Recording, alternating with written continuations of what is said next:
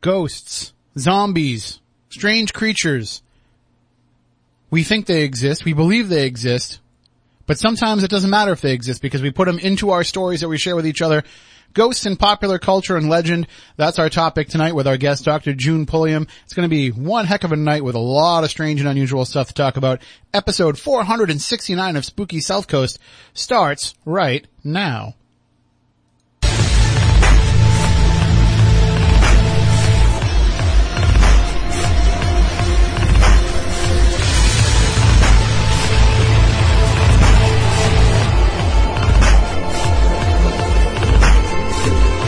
Good evening and welcome to Spooky South Coast.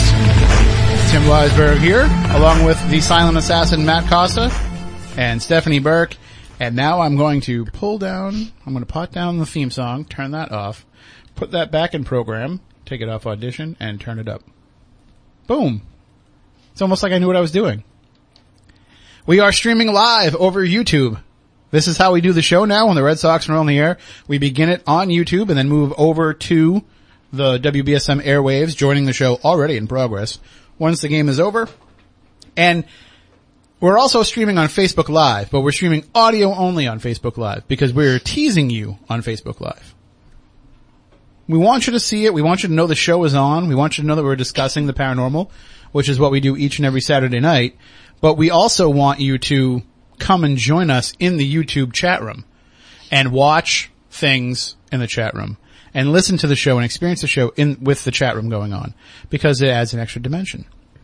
It definitely does. And Stephanie is back I'm after back. a um, two year absence. I feel like it has been, been a two while. years.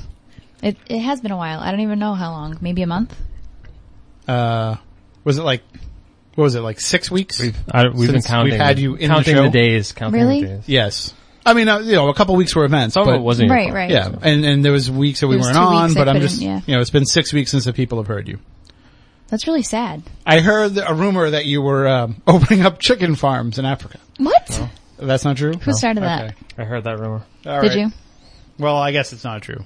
No. But and or if it was true, you're back anyway, so it doesn't matter. I am. I have nothing to do with farm animals. I That's- promise. No. No. If I could own should- a farm, I would, but no. Well, we'll we'll tell you the the story about that later. Okay, great. We don't want to make it seem like it was. And actually, way to start the show off on a good note, Tim, because here I am getting accused of Trump bashing every week now via email. And now I just made a, a reference that people aren't going to get, and they're going to be like, "He said built chicken farms in Africa. That's racist." Oh yeah. It's Yeah. not. You're going down the tubes. That's not what I meant. And uh, I don't remember saying anything about Donald Trump, but that those two emailers really think that I did. I need to look for the second email because I need to know what happened. Well, maybe I mean I'm not going to read them on the air because It's some not of worth them, it. yeah, some of them were kind of uh, rambling and But- incoherent and accusatory. But Being home and I open up my email, I start thinking, what in the world goes on while I'm away? one of the emails actually, Everything goes to hell. It does. It does. one of the emails actually like said that I don't have any business talking about politics. Oh. Um, well, apparently you don't know that I work here at WBSM doing another show in addition to this show, and guess what we talk about quite a bit on that program? Politics. Not to mention the many degrees that you hold in like journalism and stuff, but just saying. Yeah, but even that, like, I'm paid to come in here on Saturday mornings and talk about things like that.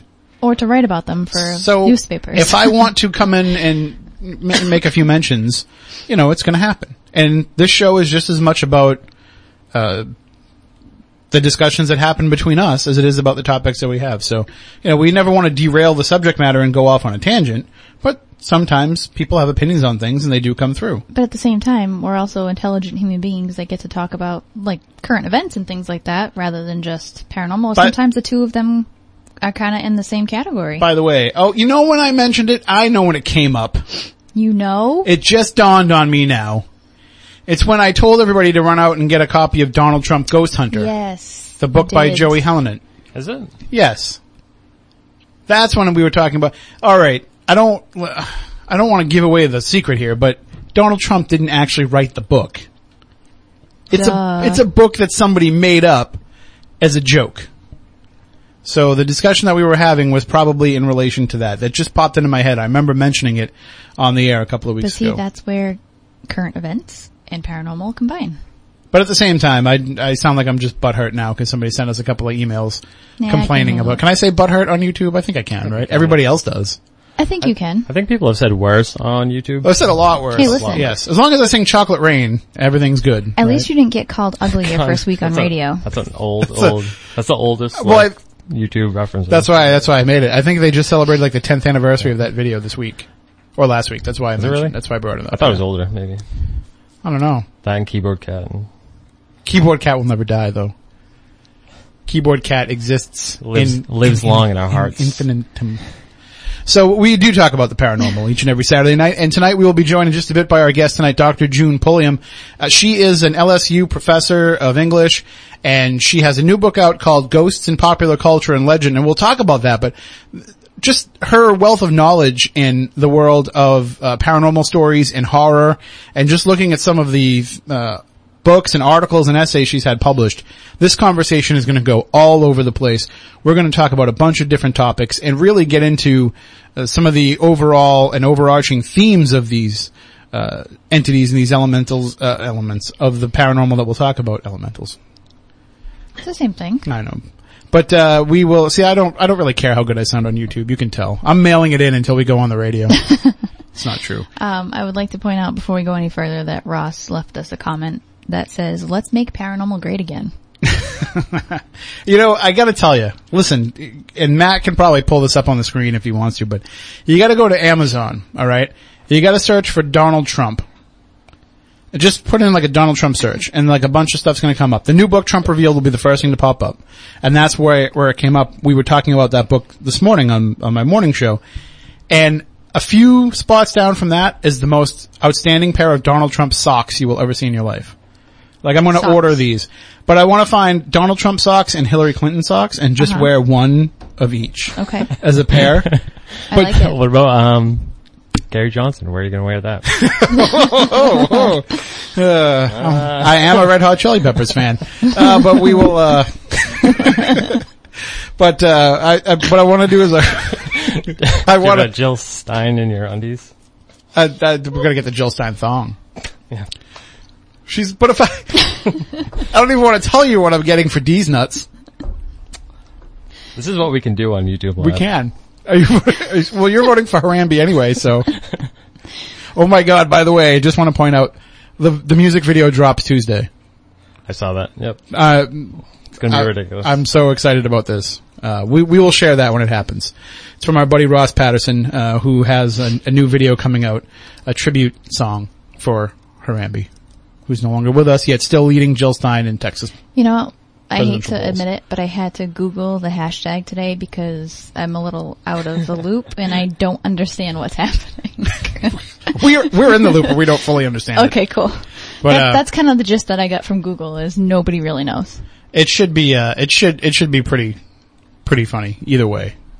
Uh, so where was I going with that? I don't even remember. Oh, I was going to say I was going to wear one sock on one foot and one on the other, but I was going to wear the Donald Trump one on my left foot and the Hillary Clinton one on Oh. my right one just to mess with people. Throw people off. Yeah. That's it. I like Yeah. it. But I don't know the, the Gary Johnson one. Anyway, uh, so uh, we will be joined in a few minutes by our guest, Dr. June Pulliam, and the show will suddenly become a lot classier, I promise. Uh, but there is one thing that I want to mention before we do that, and that is this Wednesday night. Stephanie's already. Hi. Stephanie's already gonna start to shake and quiver when I start talking about this. I am. But this Wednesday night is the Ghost Hunters episode that was filmed at Fort Taber, which should be your second appearance on national television, Yes. Yes. which will be seen by far more people than the first. Which is terrifying. Which is no offense to uh, Destination America; they are a fine network, and Yes, they are. their checks clear every single time they send me one. But the, you know, that, that was, you were It in a a commercial. commercial. Yeah, on, on the Bridgewater Triangle documentary, uh, when it aired on Destination America. But now you will be on an episode of Ghost Hunters, provided, you know, you didn't get cut, yes. which can happen. Um, it absolutely can happen. I know the producers were um, really upset with me that I didn't tell them my story like the week before because they wanted to base the entire episode around my story. So um, there's a good possibility that they kept it and made more of it. Um, she was actually talking about even making like reenactions of my story, um, or there's a good chance that they cut it out because it didn't match everything else that everybody else said. I know the episode description focuses on the fact that uh, they think that recent historical reenactments at the fort has stirred up paranormal activity. Well, my story definitely has something to do with um, that. So And also, never underestimate the power of editing. That if you did go in there and tell them your story, they were still could have in- built the entire episode around that kind of on the fly because Right. the investigation happened after um, after your no before. interview. Oh, the Yeah, investigation they were happened before. done. Yep, they were done when they had me come in. So then I'm going to ask you then, and you obviously we don't want to give anything away, but when you're going in there, Yes. you know, as a medium, do you feel like there was, uh, was it, was it active when you were there filming? Were you feeling that there was a lot oh, of it was definitely around? active. Um, I actually filmed right in um, the middle of Fort Rodman, so. Um, which, if anybody is from the area, knows that it's locked 100% of the time, Yeah. um, I think it's like twice a year, maybe that they open the gates to the Well, they're starting to a little bit more. Are They're coming up with different ways to get people inside. but- So, um, the the whole idea of me filming with them because Ghost Hunters does not like psychics or mediums Mm-hmm. was that I was a regular Joe Schmo, um, and telling my story. Obviously, um, my story is based on me being able to see apparitions in front of my face. So yes, I did see something, but um, they played it off as though I, I don't have abilities. And yeah, now all the accusations are going to start coming in the chat room and from people on Twitter using the hashtag Spooky Live, where they're going to say that you and on Facebook Live, and, Right. But people are going to say, oh well, you know that's disingenuous because they're they're cutting that out. It's it's kind of an omission of information, Absolutely. Um, but I, don't just- I don't feel like it's disingenuous. No, I- it's disingenuous to you because it doesn't give you the opportunity to let people know what you're all about. And now when when people see you, they're going to say, well, wait a minute. You're a medium and you have this experience according to ghost hunters. Right. Like, Um, I mean, um, anybody could have the experience, I suppose. So that's how they wanted to play it off. But at the same time, um, if anybody does know me, I don't push it out there either. Look what I can do. Um, so, but it was funny because I walked in there, I signed my paperwork, and um, they had me go to the second floor of the fort and sit down. And when they were ready for me, every single time I tried to open my mouth, this gigantic flock of, I think they were pigeons, flew out of nowhere. But um, if anybody's ever been inside the fort, you know what I'm talking about. But if you have not, um, being inside there, you you're right on the ocean, and Right. it's not just a beach; it's like the middle of the ocean, and it's very loud, and there's wind blowing everywhere. yeah, it's, a, it's you- on like a point Yes. that's surrounded by water all, all, all around so it. if you are inside the fort, even with the doors open, you cannot hear the wind blow. You can't hear anything. You can hear like the blood pumping inside of your ears, like um, very very silent. And all these pigeons, I'd say there's probably like ten or more of them, flapping their wings and kind of being startled, is extremely loud. So it, they flew out right in front of me um, twice, and the camera crew was kind of getting like a little weirded out by it. And I just looked at them. I said, does this happen? Has this happened to you often? Has this happened to you all day? And they said, no. Apparently every time you open your mouth, this is what's happening. But it was only you. It was the only time that it was happening. And we kept hearing like weird noises and different things like that. So I had to keep repeating my story over and over and over again. So by the end of it, I think I was laughing through it because I could not believe the weird stuff that was I, going on. I don't know if you know this or not, but every time you talk on an episode of the show, a pigeon somewhere flies away. I knew it. It's got to be the frequency. But they were kind of like freaked out by it. So Well, at least it didn't turn into what happened the last time they were filming in New Bedford. Mm. When somebody got hit in the face with sound equipment. So, right, right. could have been worse. Um, but yeah, just just weird noises, sounds. Um, sounded like people like were throwing rocks next to us. It was very very strange. Um, And it was daytime. it was in the middle of like the afternoon. I want to say it was probably like one or two in the afternoon. There was plenty of people outside. They were enjoying because it's a it's a park, so people were enjoying themselves and talking and laughing and um, so it was it was an interesting experience. And And you had asked me to go with you and, and I had declined, but yes, you. I remembered me. after the fact that, oh yeah, they have an ice cream stand there. So Right, and anyway, there's ice cream. usually So- you'll find me. And we don't, uh, some we, point or another. we don't have to worry about the world knowing whether I'm a medium or not because I think they might get their chance. Maybe this fall. Yeah, well, yeah, yeah. See, on your uh, third appearance on national television. Yes. Well, we'll leave it at that. My really scary experience. Well, uh, Matt's going to get our guest on the phone for us, Dr. June Pulliam. Uh, and during the course of the discussion, if you want to call in, you can do so at 508-996-0500, 877-996-1420. Uh, and of course, the, best part about this is even though we're streaming over YouTube, we can still take your phone calls. Uh, we can still certainly be interactive with you and with the guests as well. Uh, we will, of course, go live on WBSM as soon as the Red Sox game is over, as soon as the post game show is over. Uh, we will definitely go live over the radio. So depending on all, how you like to experience the show, it's all up to you. But we love this YouTube option because we can see you in the chat room and we can interact with you in the chat room. Stephanie's going to be monitoring the chat room throughout the show and she'll jump in with any questions that are posted there or also on Twitter using the hashtag spooky live. That's always the way to get a hold of us or, uh, you can just tweet us directly at SpookySC. Matt does a great job of putting right up there on the screen for us. Uh, you can see all of our social media handles and you can see the tweets that pop up using the hashtag spooky live. So you can be 100% interactive with us during the course of the show.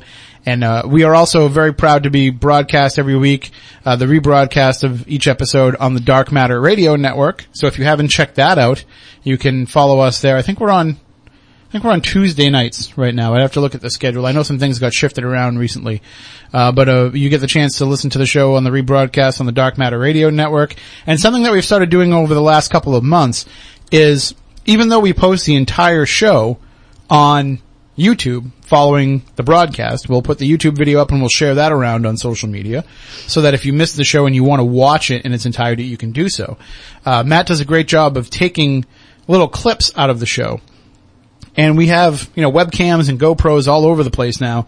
And he takes these little clips and he puts them up online and he just tries to grab like little moments of the show that can kind of continue the discussion on with you, the listener, later on in the week. So always pay attention to our Facebook page. Follow Spooky South Coast on Facebook, like us on Facebook, and uh, pay attention to the Twitter feed. And you will see that these little video clips get posted, and we don't just throw the video clips up there and say, "Hey, watch this." You know, we're putting it up there for a reason because we want to keep the discussion going. We want to get your opinion, your thoughts. Uh, we can put polls up there. We can put uh, we can put um, you know, surveys, we can put just general questions to try to get you to interact, or we can just, you know, make a, a bold statement that you can either agree with or disagree with, uh, by putting your comments under there. So, there's no reason that the show only has to exist on Saturday nights for you. We can keep the spooky fun going all week long, uh, through following us on social media. And I gotta say, I'm, I'm very excited now. Uh, I recently got a very nice email from a listener a regular listener, a weekly listener who said, you know, we should be proud of the run of shows that we've been on over the last couple of weeks. And of course, I give all credit for that to Chris Balzano, our show's content director, who is the one who has been booking all of the guests and pulling together some of these topics that we've been discussing. And I, I, I, for some reason, I'm just so much more excited for tonight's even than some of these discussions that we've been having.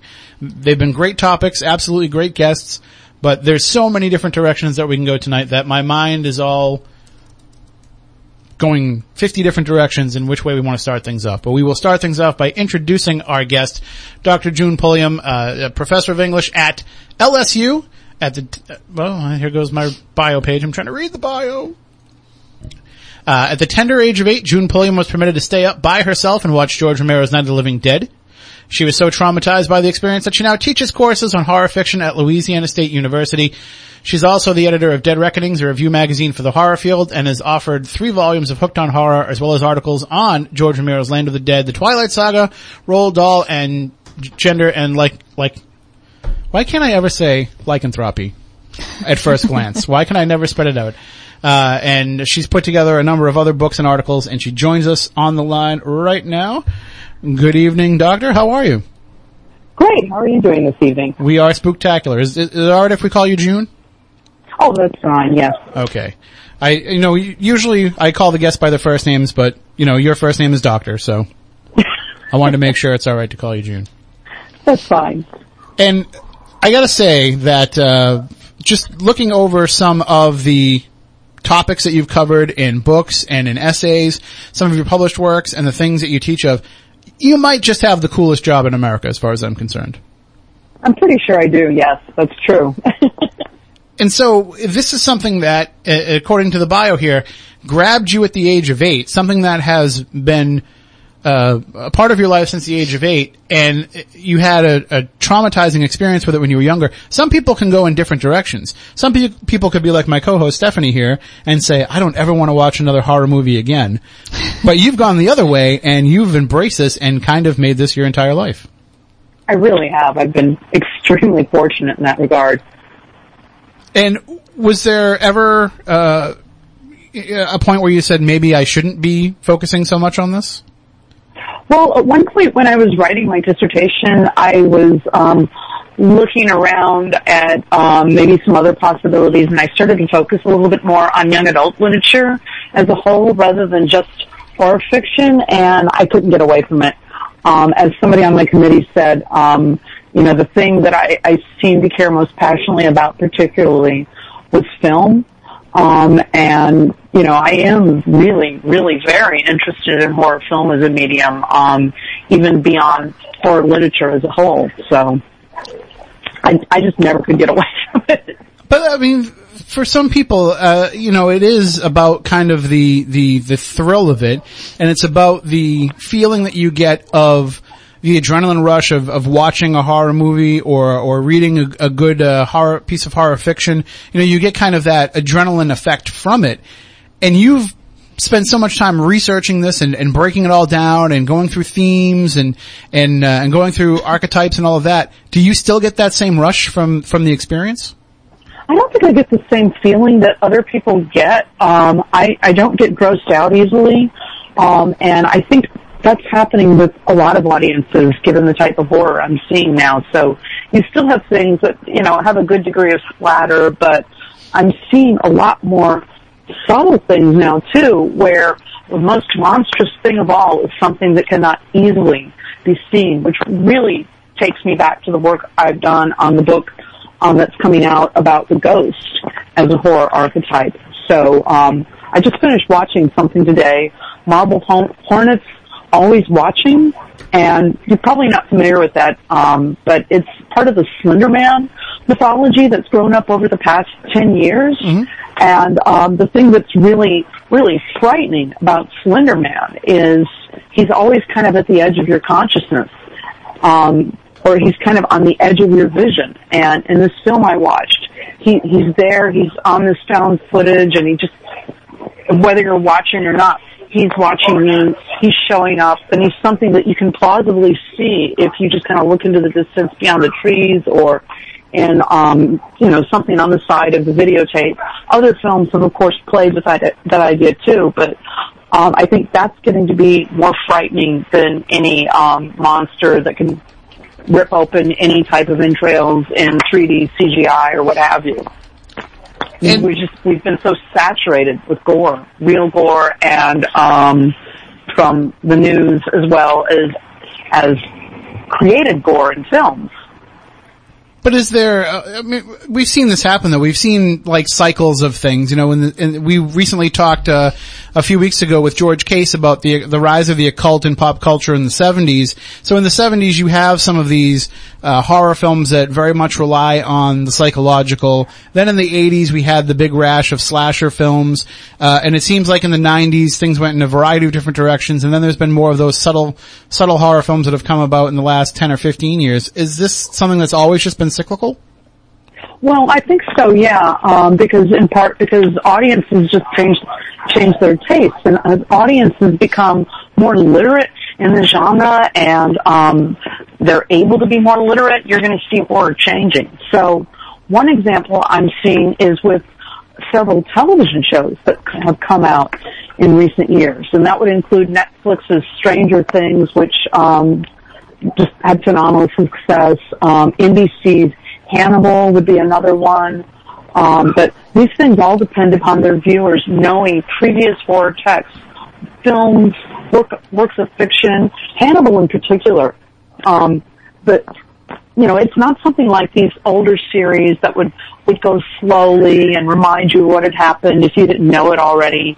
This depends upon the um, viewer knowing the films, the previous films that were made on Thomas Harris's novels, as well as the novels themselves, and it just it takes it into this kind of timeless universe um, that you know it's the beginnings of Hannibal, yet he's showing the beginnings of what he is to become in our century, not the 20th century. It's kind of like that with um, George Romero's films too. He's developed this kind of timeless universe where this horror, this narrative is constantly unfolding. Or Bates Motel is another one. The, the past is taking place in our present. Um, it's really strange.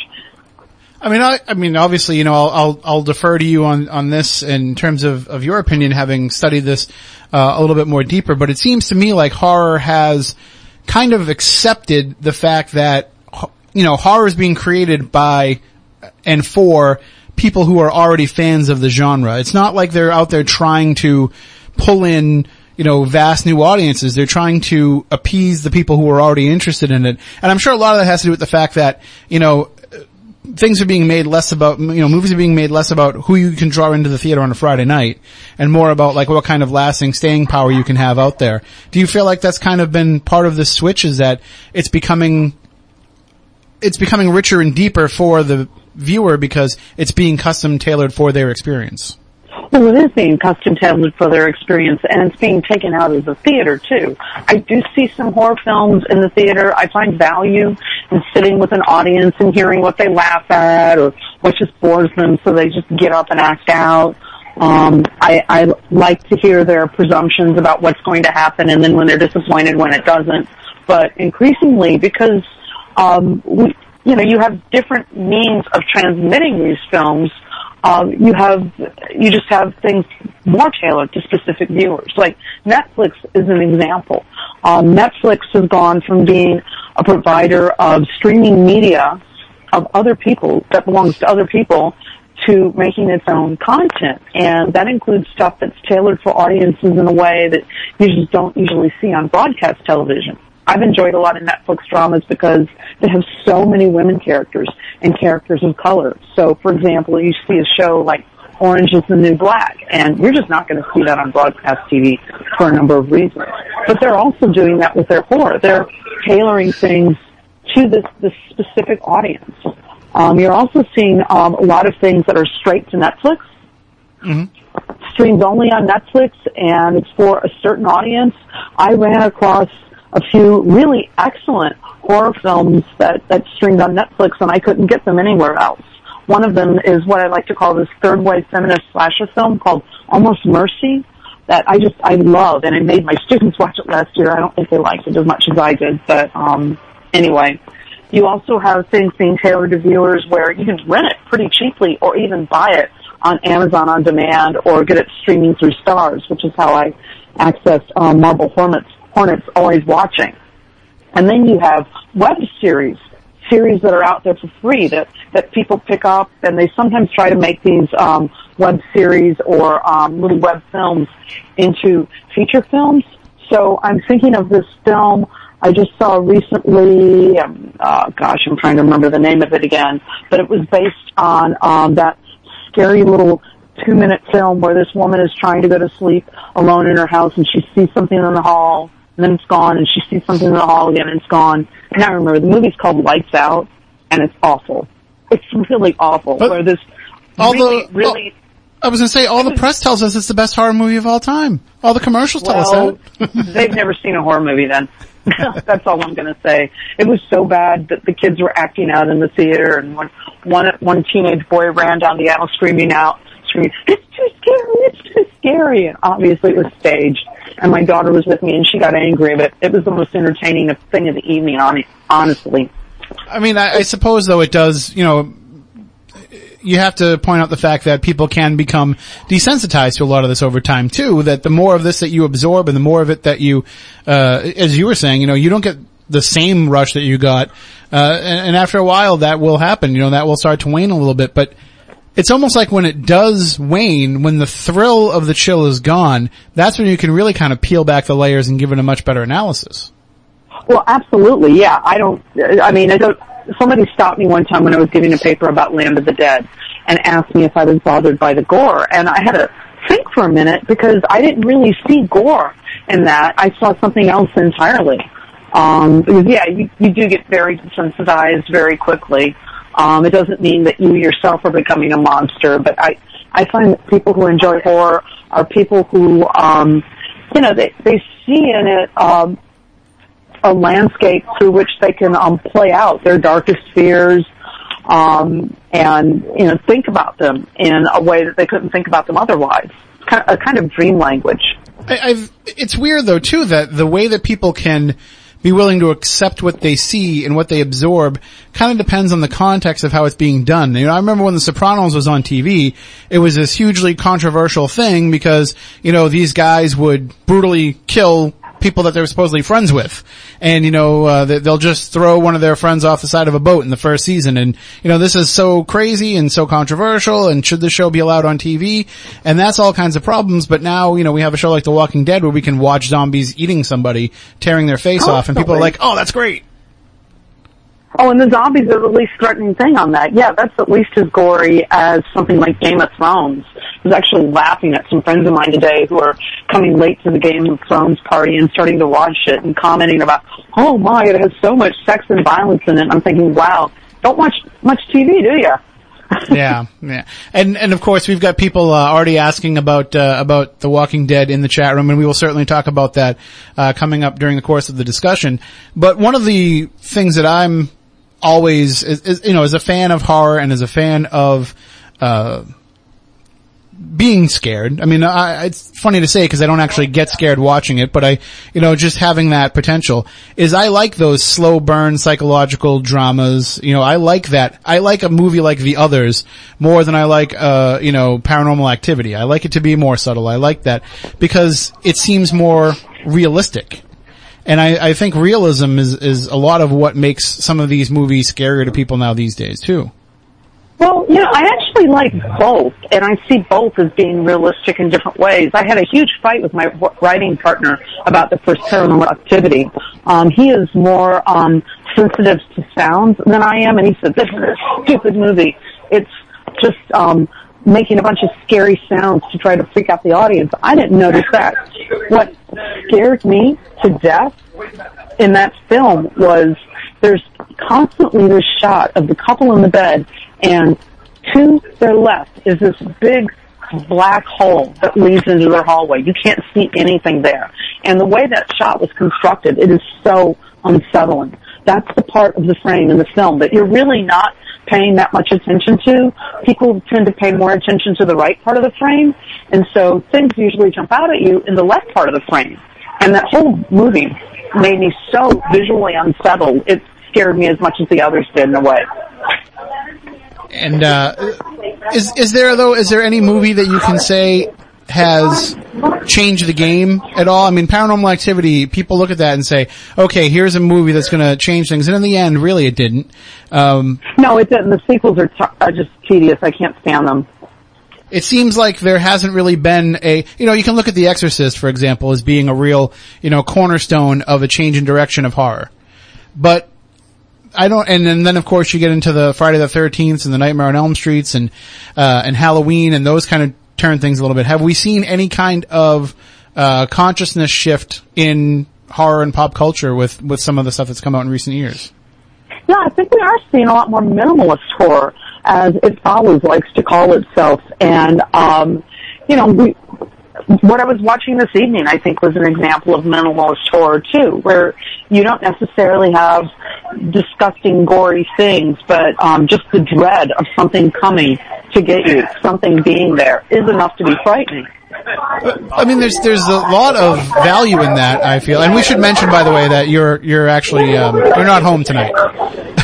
No, I'm not home tonight. I'm um out at another location, and there are people walking by, and they're a little bit noisy. I'm sorry. No, no problem. I just I just wanted to clear up to everybody because the, the phone sounds a little bit choppy, and we've been hearing some background noise. So I want people to understand background uh, noise. what's going Bunch on. of people coming in from the bars to the coffee shop where I frequent. That's our prime audience, so we're cool with that. Oh, fantastic! Well, good. But uh, you know, I love when people say, uh, uh, you know, you see like a director talking about a new film, and he says, you know, I want to be able to build up the scares and the tension without having to show the monster, and and sometimes that can be very effective, but then other times it gets to the point where it also can turn into Cloverfield.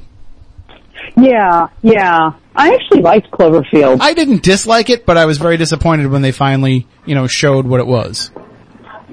Yeah, but I like the way the tale unfolded, and I think you know we're seeing a lot of these um, stories told diegetically. That is, as they're actually happening, and um, you know, to me, that's interesting. Um, is you know, we can't have any kind of coherent narrative anymore. It's sort of like the novel World War Z. If you've ever read that, um, I actually teach that when I um, teach the second part of the American Literature Survey. So I um I like that novel because it's not just about zombies, but it's about the impossibility of ever having a coherent narrative about what happened. You have so many different versions, and they can never be tied up into a neat little package. And you see that with these diegetic narratives too. Something like Cloverfield. Here's this kind of incoherent account of what happened in New York City the night that these monsters landed. Um, Cloverfield 10, um, 10 Cloverfield Lane is a little bit more coherent. Um, and I, I read that the monster, the Cloverfield monster was kind of added on at the end when the um, production company acquired the rights to the script and needed to put it in its franchise somehow to market it. But, you know, that one's kind of minimalist too. I mean, it's, you know, really this, this small little film that depends on John Goodman acting and the acting of the the other two people on the screen. And it. We're obviously, you know, we'll we'll be getting more in depth into some of the stuff coming up in the next hour. Uh, actually, I I think that the Red Sox are still going on, so we won't actually have to stop for the news, which is good. Uh, but Okay. so, I mean, when we normally do the show and we're broadcasting over the radio, uh, we have to be aware of like network news breaks and commercials and all that. But when right now we're just going over YouTube because the Red Sox are playing on our station, uh, so we have a little bit more freedom. Uh, but Oh, and I'll. I'll give you the alert as to when not to to you know drop any bad words. Oh, thank you. I hope I haven't yet. Gosh. And uh, we have to worry more about us than anything. But when Yeah. we're looking at a lot of horror too in the last, you know, 15 to 20 years, uh, you know, M. Night Shyamalan has kind of embedded in people's minds the idea of the surprise twist ending and, and needing to have that in a lot of these horror movies. I was just watching Frailty earlier today and that was my first time ever seeing it. And, you know, that had a lot of those elements, you know, kind of the, the psychological thriller. It's a horror movie, but it has, you know, it, it's believable and it has to have that kind of surprise twist ending at the end. Is that something that we're starting to see, you know, wane a little bit? Are we seeing less of that overall? I think we are. I think Shyamalan, um, well, he obviously wanted to be the next Hitchcock and have Hitchcockian twist endings, but people are getting kind of tired of that too. Um, it, it, it's that the twist ending itself has become predictable, and so um, what you're seeing are cutting edge directors kind of moving over to the next thing, which is this complete uncertainty. I mean, the monster is frightening to us after all because it's a creature that crosses borders. It crosses categories. Um, we live our lives by um, all kinds of binaries that we depend upon being rock solid, like the difference between male and female, the difference between human and animal, um, the difference between us and them, for example. Um, and or constantly challenges these binaries to show that they're really extremely permeable and they're not very solid. You know, you can break down and analyze the, the, the people who make horror and the people who are successful at it, and you can try and get into the psyche of a, of a John Carpenter or of a Stephen King. You know, you can try and break that all down. But what I find even more fascinating are the people that can pull off successful horror comedy. And that's something that I think is, you know, in some ways you look at it as being a dichotomy. But Oh, absolutely. Yeah. there are some movies that pull off both uh, that are able to be equally frightening and and humorous. What does that say about us as viewers that we will embrace something like that? I think that's the only logical direction that some horrors can go is they they're just so over the top they can only be funny. Like for example, Shaun of the Dead and Zombieland. Mm-hmm. You know, the zombie has become, you know, such a cultural stereotype that um you know, you can have movies like Shaun of the Dead that um lampoon so many other different movies and then Zombieland, which also tries to lampoon a lot of different things. Uh, being from Louisiana and and paying attention to you know this genre, have you seen Hell Baby? I haven't seen Hell Baby yet. I want to see it. I that was advertised to me on Amazon, and I was about ready to pick it for a rental. Oh, I highly recommend it. It is hilarious. It just just for the shrimp po' boys alone, the it's it's just hilarious. Uh, I highly recommend it. I'm a huge fan of the state, so I love Thomas Lennon and Ben Garant and everything they do. Um, but so it's it's definitely it has horror elements, but it is just so over the top ridiculous. I think you'll really enjoy it. Oh, great! I'm gonna have to watch that. So I I do think though that people who are into this, people like us and, and yourself, people who want to kind of see the commonalities and the themes that run through this. You know, we're always picking apart these movies and, and stories as we're reading them and enjoying them. Is there anything that you can kind of see of a common thread in the people who enjoy them? You know, is there anything about us as people that make us become geared toward these, or do they just appeal to a wide cross section of the audience? You know, that's a good question, and I'm not even sure what it is about this stuff that appeals to me. I mean, actually, I've been into horror much longer than when I was just eight years old. When I was really young and I wasn't able to write yet and barely able to read, I remember wanting to write a story about a ghost, and it was probably a pretty crappy story. I think it was about four, and I remember getting an older kid who was six to write down my story for me. Uh, and I don't know why this has always appealed to me. I, I don't know why. I like the monster. The monster is in some, for me and for other people, in many ways a sympathetic character, even when it's not a sympathetic character. Um, you know, some of us can identify with the monster a little bit more than others. For example, when King Kong was released, African American audiences kind of kind of cheered him on for um, what he was doing to the whites for as long as he did it. I'm just trying to think back to some of the formative, you know, moments, at least when I was a, a younger viewer. And I think part of the appeal of horror was that, you know, I wasn't supposed to be watching it. Uh, being, you know, seven, eight, nine years old, you're not supposed to be watching these kind of movies. And I think that that was part of the appeal of it. I wonder if, does, does that stick with people to some degree that it's almost like, um, it's it's taboo or it's it's alternative. It's kind of a little bit of an outsider thing that people still uh, can focus and, and delve into the world of horror. Yeah, I think it's more of an outsider thing. Um, watching horror actually wasn't forbidden to me. I grew up outside of Chicago, and we had WGN before it was a superstation, and like many of those stations, um, they had to fill their airtime with a lot. They didn't have network programming, so they would fill their airtime Friday nights, Saturday afternoons, Saturday nights with um, Universal Studios um, horror films, Hammer Studios, Godzilla films, and so I got to see all of that. And so my parents didn't think anything of it. When I was eight, they let me stay up and watch Night of the Living Dead, which that would have been 1970. Um, Night of the Living Dead was made in 68, and um, so this, you know, that means it. You know, why was the station showing something that was not only so scary that it was being banned in a lot of places, but um, should not have been out of copyright yet? Well, that's because um, somebody in the distribution company for the film messed up and didn't put the year on the original print of Night of the Living Dead, and Romero lost all of the um, royalties for that film. So flash forward two years later, and WGN is showing this really scary film that I shouldn't be watching late at night. And my parents let me stay up. It was Friday. They didn't know what this was. But they weren't particularly fussy about me watching horror. And actually, I was one of the lucky kids who had um, a television set in her bedroom. And I got to watch these things. So Yeah, I did the same thing, and and I remember actually my parents, you know, we would rent movies, and you know, it was the '80s when I was growing up, so you didn't own movies, you went out and you rented them from the grocery store, the video store, whatever. And I remember yeah, that was college for me. I remember that my parents would, you know, multiple times they would go out and rent The Evil Dead. Like I, I remember seeing it in the house a couple of times. I was like, well, what's this movie all about? That people are actually going out, uh, my parents would actually go out and see this again.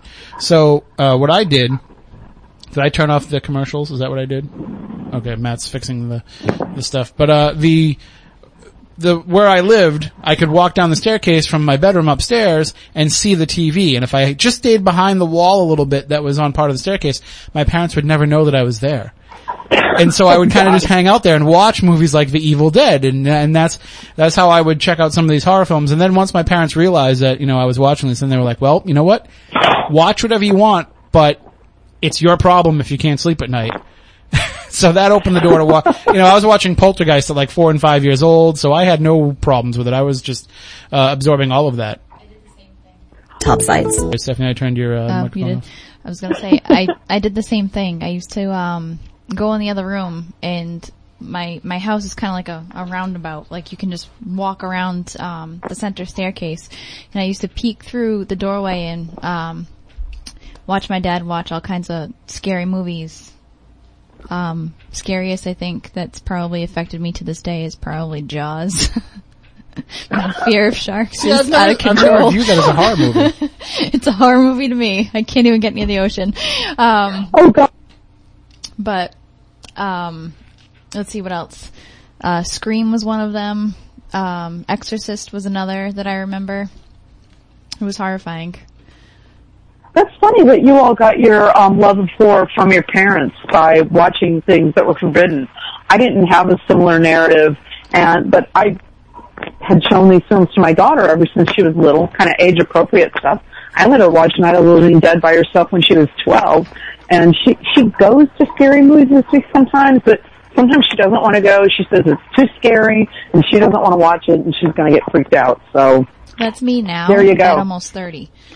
I, I gotta say, I just wanna pop in here, and I think we're live broadcasting on WBSM now, so thank you to everybody for joining us. We are talking with our guest, Dr. June Pulliam. She's the author of the book Ghosts in Popular Culture and Legend, as well as uh, numerous other works that we'll be discussing during the course of the show tonight. Uh, but I wanna say hi to somebody who just popped into the chat room, or at least I just noticed that they're in the chat room, uh, our buddy Ray J, who has been a long time listener of the show, and I know is a huge fan of horror and a huge fan of film, and breaks all this down. So Ray J, I'm glad you could join us live for this show tonight and be part of the discussion. And if anybody else wants to be part of the discussion, you can join in the chat room on our YouTube channel. Just go to youtube.com and search, search for, Spooky South Coast or go to spookysouthcoast.com. You'll find the link there as well. And you'll be able to connect with us there and watch and listen to the show and chat about the show as we go on. You can also talk about it on social media, on Twitter using the hashtag Spooky Live, and you can call in 508-996-0500, 877-996-1420 if you have a question for June. And we, as I mentioned earlier, we're going to cover a lot of different topics here, uh, but you, you do focus quite a bit heavily on, uh, on zombies with a lot of your research and a lot of your work. I do. So obviously the big question is, you know, how has The Walking Dead both helped and changed the zombie genre? Oh, that's a good question. So, um, when The Walking Dead first aired, uh, it, and when the comic book series first came out, it was obviously riffing on Romero's classic, but it, you know, I think it's really changed the genre in that Walking Dead sees, you know, what is the logical conclusion of this kind of world? Romero was kind of trying to do that in his lengthy um, Night of the Living Dead series, and I think he did it best in Land of the Dead, where we start seeing that zombies are capable of forming class consciousness, and they can work together for the common good. Whereas the human communities always fail because they're unable to do this. So we're seeing this explored in depth in The Walking Dead. Rick's community is one of these communities that, even though they have their problems, ultimately all of these characters are able to put their um, own needs aside very often for the um, benefit of all. And problems happen when Rick's community comes up against other communities, um, like the one with the governor, where they don't necessarily do that, or you have a dictator ruling the community, or you have a hopelessly naive community, like the one that you have in, um, oh gosh, I'm blanking on the name, but it was the one from last Uh, a couple Ale- of seasons ago. Alexandria. Alexandria, yeah. You have the naive rich people with their solar panels and their well-stocked pantries, and they didn't know how to fight. Well, So- I mean, I remember watching the first season of the show though, and, and, you know, zombies being whatever they are, you know, to people and however, they've never really been scary to me, but, uh, I found the storyline to be intriguing. But I kept saying like, I, I need this show to get to the point where the zombies are no longer the antagonists, where the zombies ch- kind of just become part of the background. And I think that it's done that over the last couple of seasons where the Oh, zombies yes. are, you know, they're just no different than, you know, you know, crows in a cornfield. They're just out there. And it's more about the, the, the interpersonal relationships. And I think one of the most um, disturbing episodes was an episode, I think from season season six. It was called The Grove, and um, I'm not trying to make spoilers for anybody, but um, um, what's happened is the group from the um, the group from the prison has been dispersed, and um, you have just um, oh Carol and Tyrese and they have a couple of children that they've taken with them when they ran. Two um, girls who are sisters, and the oldest sister is very, very dangerously mentally ill. So, what do you do in a world where you don't have psychiatrists, where you don't have mental health care? What do you have to do with this kid? I'm not going to say what happened, but it's it's pretty disturbing. Oh, Another yeah. really I think a lot of people know the, uh, the, you know, look at the flowers Yeah, reference the by now. yeah. Look at the flowers. Look at the flowers. Yep. But- yeah. I mean, to me Then you have another one where you have that um, forensic psychiatrist who is teaching um, the character from the first season who's just come back to a, different way of being with the zombies. You no longer kill anymore. You just redirect their energy. You only kill where necessary. yeah, that's actually my favorite that- episode. Yeah, I think that's my favorite episode too, and that just blew me away because being an American, I always had this idea that oh, they're zombies, we kill them. You know, zombie narratives from other cultures have very different ideas about them. Um, there isn't this clear boundary between the living and the dead that we like to think that there is. You know, you have these people come back from the dead. Um, in John Lundquist's novel, um, I think it's called Burying the Dead. And um, what are you going to do? Well, it's Sweden, so you take care of them. You set up special housing projects for them. They have to be called the reliving. They can't be called zombies, and they have to be taken care of. Here, you know, we we shoot at them. We kill them with we terminate them with extreme prejudice until there's that one moment that undoes us, and we see that one zombie who has something familiar about it. Maybe this is a loved one who has now been reanimated. You're going to kill that one. Well- That's always the moment that undoes people, especially in American zombie narratives. we, I mean, I, I can say that, you know, shooting our own horn a little bit here, but Spooky South Coast, we were, uh, one of the first radio shows to welcome on Isaac Marion when he wrote Warm Bodies. Oh yes, And that was something that I thought did a good job of turning around the, the zombie genre and giving us kind of the zombie perspective. And even the movie, I thought, you know, as much as it was like a, you know, like a Twilight type movie, you know, was designed for the teen audience, I think more than anything. I think even the movie did a great job of turning that around and putting a fresh spin on the zombie story. Yeah, exactly. And you're seeing zombie narratives now where zombies have consciousness. Um, like, um, uh, what is it? Stone. Raising Stony Mayhill is a novel where you have a zo- have zombies who have consciousness. It's about um, it's based in Night of the Living Dead. Night of the Living Dead was a false documentary, bad propaganda to justify slaughtering all these zombies. Well, some of them still exist, and they're developing consciousness. And the main character, Stony Mayhill, by the end of the novel, he becomes kind of a Buddha figure who's able to transcend um, the flesh in order to have this this new kind of consciousness and connection with all living things. So um, the zombie is becoming this post-human character, um, a creature who is superior to humans in its um, ability to connect with and interact with the world around it. And, and to take a quick step back to uh, horror comedy, it just popped into my head. Have you seen Things We Do in the Shadows? Yes, I have. Yeah, I thought that was pretty Yeah. well done too. that was quite.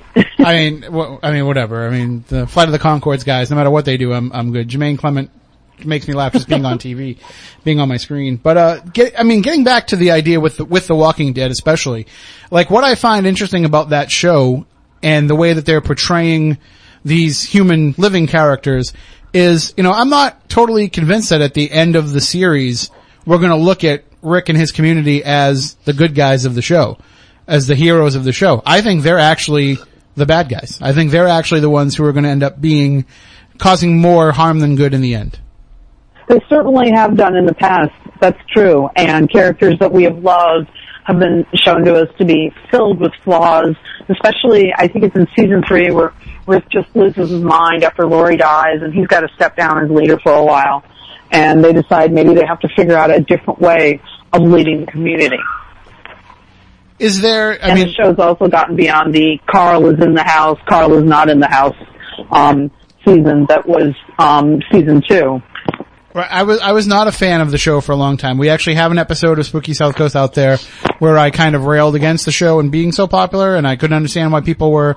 But the last couple of seasons have redeemed it in my eyes uh, to some degree. But I will say, if there's one lasting legacy of The Walking Dead that I will always be forever grateful to, it's those the meme that exists where Rick is telling Carl the joke, and then he grabs Oh, his yeah. arm and repeats the punchline. That is. To me, that's the ultimate pop culture reference when you become a meme. Yes, exactly. Yeah, the one with the iPad. I love it. An iPad, Carl, Coral. Ah, so good. Cool. But I mean, obviously, I think that that show has also done quite a bit to open people's minds up to stranger ideas and stranger topics, even if it's not necessarily horror per se. Like a show like Preacher would never have had an audience had The Walking Dead not preceded it, and I thought Preacher was fantastic. Yeah, that's something I need to catch up on actually. Oh, I highly recommend it. It's it's just weird enough uh, that it will keep you definitely interested. And then to to go back because I never read the comics, so to go back and then I watched Talking Preacher afterwards, where they kind of broke it all down. All the stuff that happens in the first season never existed in the comics. They wrote this whole first season just to get them to the jumping off point of the comics, which I thought was pretty interesting. Yeah, that's very much like what happened in um, AMC's The Walking Dead. Is they kind of wrote a lot of stuff into the series that wasn't in the comics at all, and now what's happened is AMC's The Walking Dead has become the lead um, artifact in that whole franchise, and not the comics on which it was based. Uh, I mean, I suppose we want that. You know, we don't want direct adaptations. We want to be able to kind of use those storylines and, and those ideas and those characters to create new things so that, you know, I, I hate when people watch Game of Thrones because I don't watch it. I, I, I was done with it after the first season. But I hate Oh, when you, I love it. but people get into these discussions, these arguments about, you know, what goes with the book and what doesn't and how, you know, they want to read all the books before the next season starts. It's like, what's the point? Why are you watching the show if you want to know what's going to happen? You know, my wife did that with, uh, with True Blood where she went, you know, Yeah. she went out and read all the books. I'm like, yeah, but kind of enjoy the show as it's happening. Then you can go back and read the books. Exactly. Yeah. And, you know, two, it, it t- touches upon the concept of adaptation itself in that um, no adaptation can be fully faithful to the original. There's just absolutely no way. And I think that when directors have set to make adaptations of famous literary works, they kind of have that in mind. That, you know, this can't be faithful. Um, and, you know, there's things we can do in the visual medium that we can't do in the solely literary medium. And you see that with the Universal Studios monsters, with the um, with Tod Browning's Dracula, which really gave us this icon of Dracula that we have now that's very different from Stoker's original. You see it with um, James Whale's Frankenstein, which is very, very different from Mary, Mary Shelley's imagination of it.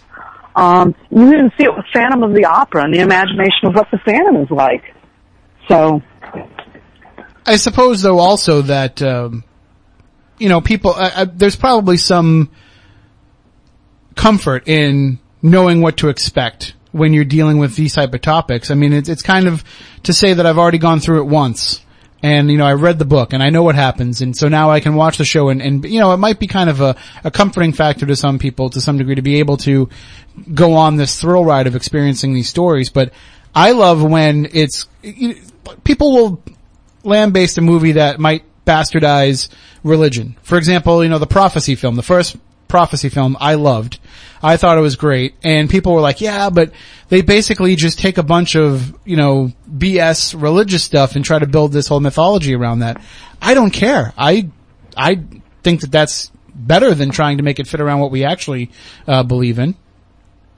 Well, and you can look at the Hunger Games adaptations as well. And for me, I love the Hunger Games novels, but the first um, film in the series is really tedious because the um, screenwriter and the director try to be entirely two faces of the novel, and the film just gets weighted down. See, I, I never read the book. I watched the first movie. Uh, again, I, I mean, I sound like I'm a pretty grumpy old bastard here complaining about some of these things, but I mean, some of it I just, I can understand why it's popular to people, but it just doesn't appeal to me, and I know that that will, you know, not, not all of this stuff is universal. Um, Oh, of course. But there is Yeah. one, there is one topic that seems to be pretty well universal, and out of all the things we're talking about tonight, it's probably the only thing we can discuss that Stephanie is not afraid of. And, and June, you actually Thanks. were able to fight for and get the ability to teach a college course on Harry Potter. Oh, yeah. Oh, I didn't have to fight for that. That was like, yeah, go ahead and do it. It'll Oh, really? Right away. Wow. Yeah, the students had a fight to get in it, and I want to teach that again sometime. But there's just so many things I want to teach. So how, So I mean, many things. what, so what was kind of the focus? Yeah. online? Can anyone? Um, maybe I'll up? write one online. I'm awfully late on delivering an online adolescent um, literature course that I need to update. So I say don't skip know. that it might one and do happen Harry one day. If somebody pays me enough. Well, I mean, Stephanie is a huge Harry Potter fan. I, I think that that is a very accessible kind of you know, it's not horror, but it's, it's different, it's strange, it's, it's, we can call it paranormal for the sake of this argument, where Oh, it's, it's paranormal, yes. and it opens up that door for people that might not normally have opened it. Well, and Harry Potter, um, as well, is um, something that it appeals to both children and adults. And it's also, uh, you know, the novels as a whole, they go from what I would call tween literature. So it's not quite adolescent literature, not quite children's literature. And as things get a little bit more serious, as stuff gets real, um, it becomes adolescent literature when real things are at stake suddenly, much more real than what's represented in the first and second novel. I'll, I'll say this too, for those who are not, uh, in the chat room right now on our YouTube channel, you're missing out because I'm just seeing all these messages fly by and it looks like the topics there, they're going all over the place too, so I'm, I'm excited to go back and read those after the show. But Stephanie is also monitoring it and she'll jump in with any questions I am. of anything that pops up. Uh, I mean, we, like I said, there's so many different things that we want to touch upon with you over the, the time that we have remaining.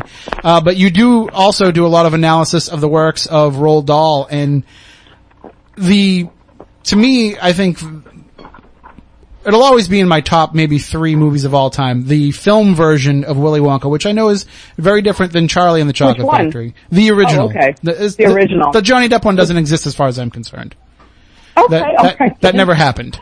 Uh, but the you know the the Gene Wilder portrayal of Willy Wonka and in that movie, I think that was a very subtle way of introducing horror themes to young kids. Yeah, I think you're right. That's it's a horror movie if you look at it. You It's know, it really is. I just said this. Well, really, is frightening. I mean, look what happened to those other kids, the naughty, disobedient kids. And Dahl deals with that repeatedly in his work where, um, bad people, um, have terrible things happen to them. They're humorous, terrible things, but they're bad things. But it, it- that's the that's kind of the key though is like it, it wasn't somebody that didn't deserve it. No, they all deserve it. It's kind of like Hannibal Lecter's victims. They all deserve it for some reason, even if it's just like um, Benjamin Raspail, the um, flautist for um, the symphony orchestra, that is always off key, and it just enrages Hannibal and he kills them. Hey, it doesn't Usually take people have bad manners or something. it doesn't take much to set people off. Uh, Well, it actually does it, unfortunately. And I think part of the thing too with, with at least Gene Wilder's perform, I know that there was a lot of, um, if I remember, you know, what I've, what I've read and what I've heard right, there was some controversy with him being cast as Willy Wonka because some people didn't know if he'd be able to play that darker side of the character. Um, but I always thought that he did a, a fantastic job of being creepy at the same time as being, you know, uh, humorous as well. Well, yeah, he's just, you know, just this side of pedophile or something else Right. because he's so, so insistently avuncular. And you just don't get that with the Johnny Depp thing. The problem with Johnny Depp and Tim Burton, Tim Burton always takes Johnny Depp and makes him way too weird. I do. Over the top weird. I do think though that kind of the, you know, the, the scene on, on the boat down the Chocolate River is what, you know, probably affected me the most as a kid. That is, and I can't be on a boat now and not sing it. but at the same time, like that was something that was, you know, one of the strong moments of, uh, that said to me as a kid, like, wait a minute, should I even really be watching this? Like, should Well, they be showing us this in school? Loompas. Oh yeah. Oh no, they showed that to you in school. They did, Yeah, the Oompa yeah. Look like a certain presidential candidate that I won't name. same color, same hair. Uh, exactly. just take a, just take a picture of him, Photoshop the hair green, and there you go. yes. But also, every time I mention Donald Trump, somebody now will write an email off to us that, that happened, uh, I didn't mean to get your Couple nasty times emails. over. I'm sorry. No, no, no, no problem. I welcome them. I love it. Uh, I love when people kind of go after us for things. But one of the one of the Gosh. things that you have written about and and talked about extensively in the past is the idea of the final girl in horror films, and kind of just walk people through what what that is. Okay, so the final girl emerged with the Texas Chainsaw Massacre, and this is Carol Clover's um, ideas that I'm riffing on here from her book um, Men, Women, and Chainsaws. And she's talking about gender in the horror film. So the final girl is the girl who lives through the maniac's wrath. She lives to the night, and according to Clover, the final girl is in a kind of gender distress in the way that the killer is in a sort of gender distress, and the killer has to kill to resolve his gender distress. You know, it's a man usually, it's a man almost always, and his gender distress is because, you know, he, he's just, he's impotent in some way. And so the final girl, she's always androgynous to kind of, um, you know, show that she's in, not exactly in gender distress, but she's gender fluid. She's not neatly contained in one box or another. Um, and, you know, one thing I've been noticing too is, um, that the final girl has positive characteristics. This isn't all negative. Um, it's not like what um, they talk about in Scream, for instance, where um, the final girl um, lives only because she's a virgin. And so this is a ratification of patriarchal ideas about women's value and women's proper roles.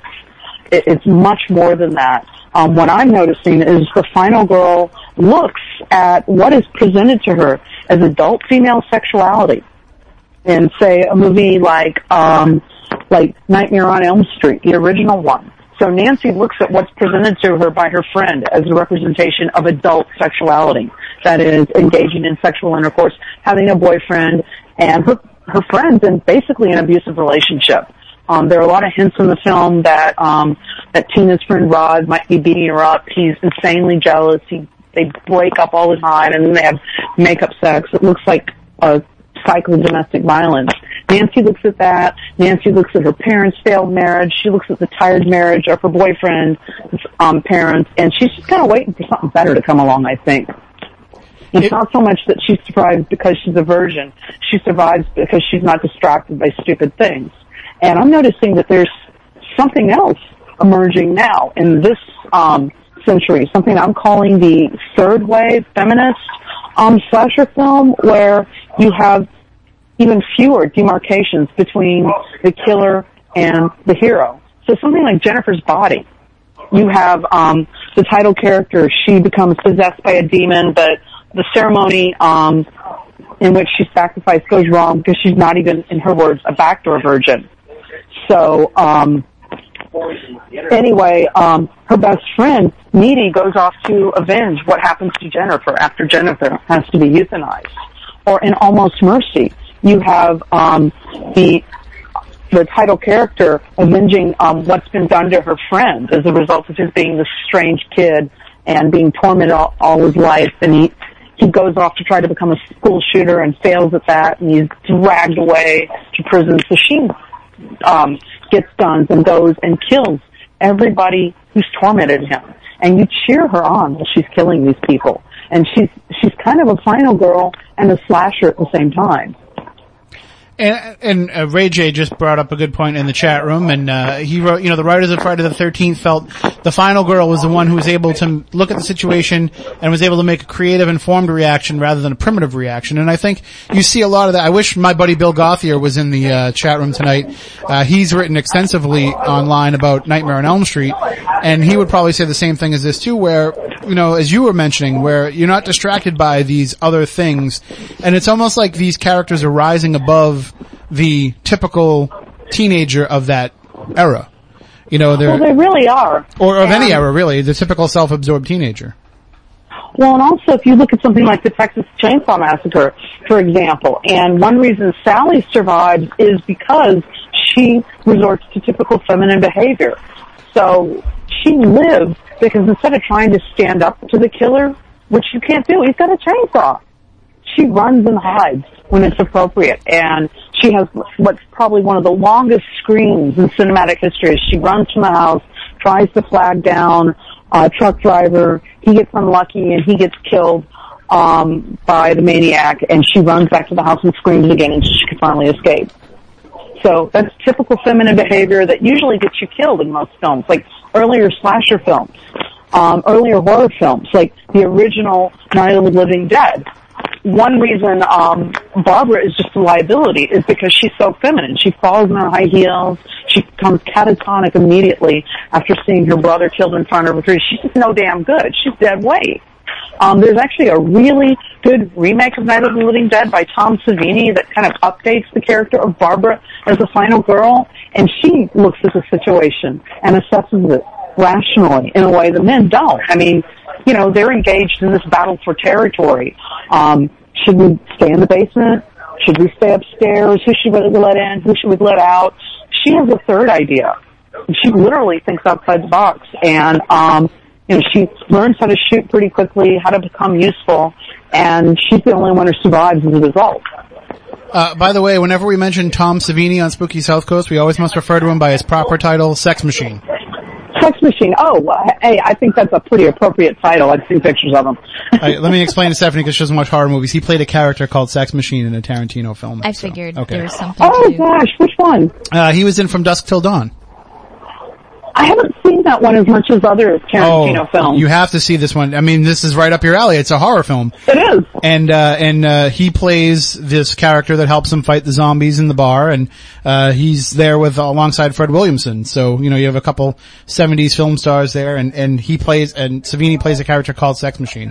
So from now on, I always have to refer to him as such. Oh, that's fantastic. Yeah. I'll, he has that's something I like about Tarantino. He's so aware of genre. I mean, he makes films that look like they're the kind of films that I would have watched in the 1970s. The B and lower grade movies that would come on and just be there, and you know, they would be entertaining in some kind of strange way, but they very much spoke to their era too. And I I have yet to see the Hateful Eight, so that's I haven't seen The Hateful Eight, but um, I really like the Django Unchained and um, you know, what was the one about the Nazis? uh, that was um, am I blanking on the title? Glorious Bastards. Inglorious Bastards. Uh, yeah. Inglorious Bastards. It's one I of the, really like that the, one. the tension in that movie, especially some of those scenes. Oh man, so great. But apparently Yeah. the Hateful Eight, um, Matt, have you seen it? I know, No, no. I actually haven't seen The Hateful Eight. apparently from what I've heard, although it is portrayed as this, you know, kind of cowboy drama, it's actually a horror movie. That's, that's what I remember hearing in some of the reviews about it. It's, it's a sneaky horror movie is the way that it was described, so. I'm gonna have to watch that. I just have not seen it yet. And uh, yes, Chris mentioned in the chat room, crotch gun. That's what uh, Sex Machine will forever be known as the best hidden gun in all the history of film. So uh, oh, that would be I- amusing. You will you will Yeah, definitely like see that. Definitely enjoy that. But uh, Chris brought up a question too that um, he wanted to to have us discuss a little bit, and that was the idea of you know looking at the audience and looking at the way that they're taking away from these horror films. Are horror films more empowering for women, and and do they experience these films differently than men do? I really think they do. Um, you know, I, I really think they cheer the women on when the women fight back. Um, and they're just tired of the same um, old patriarch garbage and they're not going to take it anymore. You know, I was posting something on my Facebook um, this morning about some um, woman who was once um, captured by ISIS and and raped by their commander, and then passed off to um, his subordinates as a sex slave, and now she's fighting ISIS, and she just shot him to death. And all my female friends, I could just hear the cheer going up, like, yeah, she took care of him. I could, I mean, I can see how they can be empowering toward women, you know, uh, and how they would walk away from some of these films. I don't know if you saw Teeth, but you got to Yes, feel I love teeth. I'm teaching it this semester in my gender and horror film you're class. I teaching. You're, love teeth. you're actually teaching Teeth in class. Yes, and I just showed them The Woman It was our first film, and I think I scared some of them. That that has to lead to this question. I have to ask this as a follow up, or I'm not doing my job right. Have you ever brought up Human Centipede in class? I haven't. I need to watch it. No, no, you don't. No? If, if you watch it, I did not recommend that you watch it. This did not come from Why? me. Uh, I haven't even watched it. I've just seen some clips and heard about it, and I've heard it's the most disgusting movie ever. Matt, actually, well, then I have to watch it. Matt, you've you've seen it, right? Yeah, yeah, I've seen it. Yeah. yeah. You- it's not um, Aren't there like it's not like the of now? best. Yeah, it's I, I I would say it's more of a I guess slasher gross you out Yeah, movie That's the than anything else. I, Yeah, I'd like to see it try to gross me out. The only thing that would stop me from watching a film would be if I heard actual animals were hurt in it. Uh, well, like Faces of Death, the scene with the monkey. Yes, I'm Yeah. not watching that. I'm not. Nope. I, I don't know. Just the idea of what Human Or Centipede is Holocaust. is pretty gross. Yeah. So, I, I refuse to watch it. but you know, just uh, getting back to the idea of of women in these films. What did you think about all this controversy then uh, over the last couple of months with the release of the new Ghostbusters film with the all female cast, and people were against the movie, and that turned into if you were against it, that meant you were sexist, and you know, what what, what were you thinking as uh, all this controversy was swirling around the film? I don't know. Donald Trump's um, the one of the presidential candidates. That's all I can say. Yeah, I, I don't even understand why there's a controversy. It's ridiculous. I, I, And I, I'm horrified that people have been harassing the film stars in the way they've been harassing them. I mean, it's just so many women are harassed online anyway and um, chased out of that virtual community for daring to speak up. Um, it happens in the gaming community, and you know, it's happening with things like this. And I'm just, I'm, I'm furious actually. But I've stayed, I mean, I was against the movie from the beginning, and I have, you know, always said that I'm against it because I didn't think that it needed to be remade. I didn't care that it was, point. that, it Yeah. doesn't matter there was an all-female cast, and I think the reviews have kind of proven that, uh, you know, that approach was justified. Everybody says the movie's a pretty much a total crap fest. So, Yeah, and I've seen that with a lot of remakes, and that's a, that's a legitimate criticism. But I, I'm just, I want to say bewildered, but I'm not um, bewildered and all the fury directed towards the female stars because they are female. Um, wow. Was was there ever um, in your mind, and just getting to the idea of remakes? w- You know, we see a lot of remakes in horror. More than anything, I think it becomes that thing that people just go to, and it's good when they can take it, take it and make a continuation. You know, like for example, Yeah. I, I thought the Ash versus Evil Dead series, TV series, was great, and you can kind of jump on that and carry it on. But have you ever seen a remake of a horror film that you thought was actually better than the original? Um, trying to think. I mean, I, I am a big fan of the remake of 19, Night of the Living Dead that Savini did. I don't think it's better than the Mm-hmm. You mean original, Sex but Machine, I think it adds a lot to it. Um, I liked other remakes in the past as well. Um, I haven't seen the Ghostbusters one, but yeah, most of them are pretty pointless. Like the ones that Rob Zombie made, like his remake of Halloween. It's almost, oh, it's almost shot by shot Yeah. the same thing. And what was up with that remake of Psycho? I mean, that was literally not just shot by shot a remake of um what Hitchcock did, but I mean, you know, things down to how the character Norman swishes his butt back and forth when he goes up the stairs in the house, and you have a much a Vince Vaughn who was much larger than Anthony Perkins, who's nevertheless able to convincingly pull off that character. Um, I forget who played um, played um, Marion. I think it's somebody who used to be married to Ellen DeGeneres, but the way she's Yeah, filmed, she and looks Heche, yeah. yeah, she looks exactly like the actress who played Marion in the original film. Um, I don't know why that film was even made. Well, I don't know one what the point was. one vote from the chat room is for the uh, for the Evil Dead remake. They said that that I was love the Evil. Dead remake. I thought that added a lot to it. And I think that, you know, well, I mean, if you look at it too, wasn't Evil Dead 2 just a remake of Evil Dead 1 too? Oh, exactly. Yeah, so- yeah.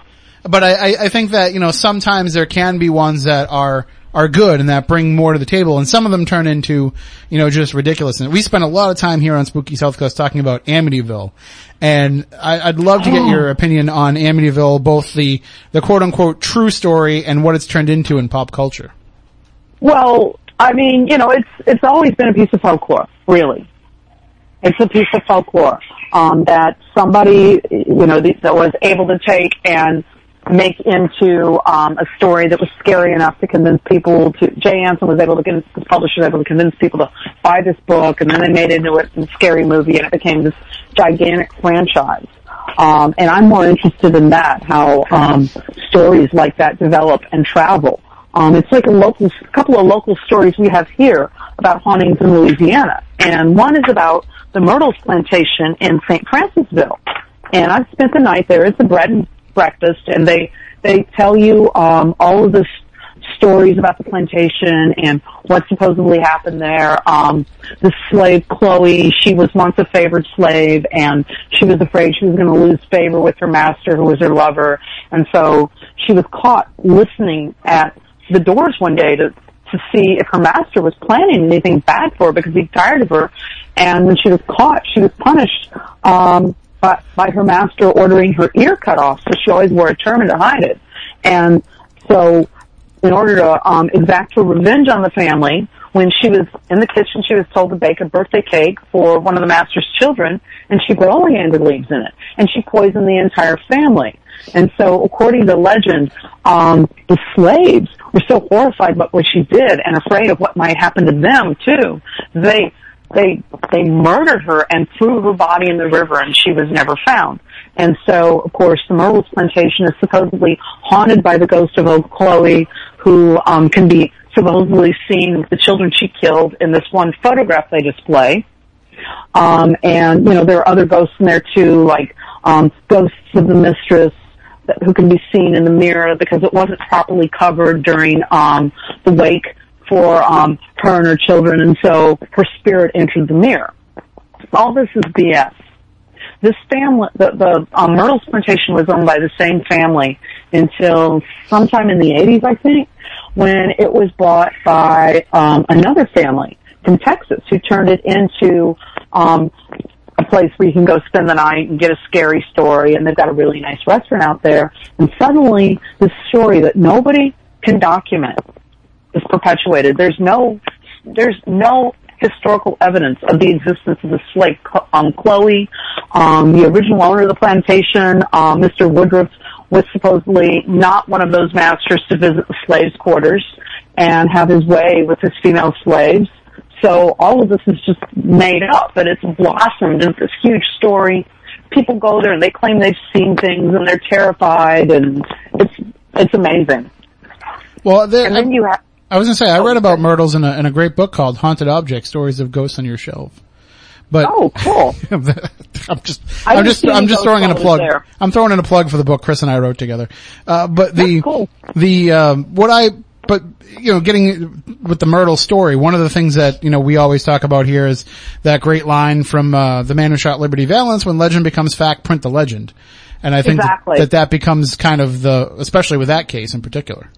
Well, that's Amityville for sure. And, you know, that legend was also perpetuated by, um, the Warrens. Ed and Elizabeth Warren, the famous paranormal investigators who are becoming more famous now due to James Wan, who's actually made them into fictional characters that are showing up in a lot of films. On radio. Yeah, they uh, they certainly have made it into a, a cottage industry. But in terms Yeah. of some of the the more fictionalized stuff, I mean, Stephanie, there was a question in the chat room uh, that asked about that. Yes, they would like to know how you feel about the old masters of horror, like um, our local star Lovecraft. Oh yeah, yeah. I'm quite fond of him. Um, and I've taught some of his stuff in my classes, including, um, Herbert West Reanimator, which is, uh, you know, it's not one of, um, his finest tales, but, uh, I like to use it as kind of a, a blending of the Frankenstein story into the zombie narrative. And yeah. And, you know, he's just got a completely different mythos going that you don't see with, with other um, writers. This idea of cosmic dread, that there's just something down there, that the gods hate us. They don't really like us very much. It's it's kind of like Ridley Scott's follow up to Alien. I do think that there's some touches though of all of these, you know, all of these authors, Lovecraft, Poe, they all kind of embed something into the br- the brains of all those who come later on. Um, They and, do. And I think, I mean, uh, uh, there's no secret to anybody who uh, listens to the show. I'm a huge Stephen King fan. Uh, Chris is a huge Stephen King fan, and to me, he's kind of, you know, just as I think Stranger Things is kind of a, an homage to all of the influences that, you know, led to the creation of that. I think that Stephen King is the collection of all the influences that uh, he read and that inspired him. And so I, I feel like he's kind of the the person. The you can look at him as the the cultural touchstone to make horror become something even more than it was before. Well, I read somewhere too that he's kind of actually the father of the horror genre, and that when his publishing house saw how popular Carrie had become, suddenly they had break, a breakout imprint for horror. And before that, horror fiction was kind of lumped in with other fantastic fiction, with fantasy, sometimes even science fiction.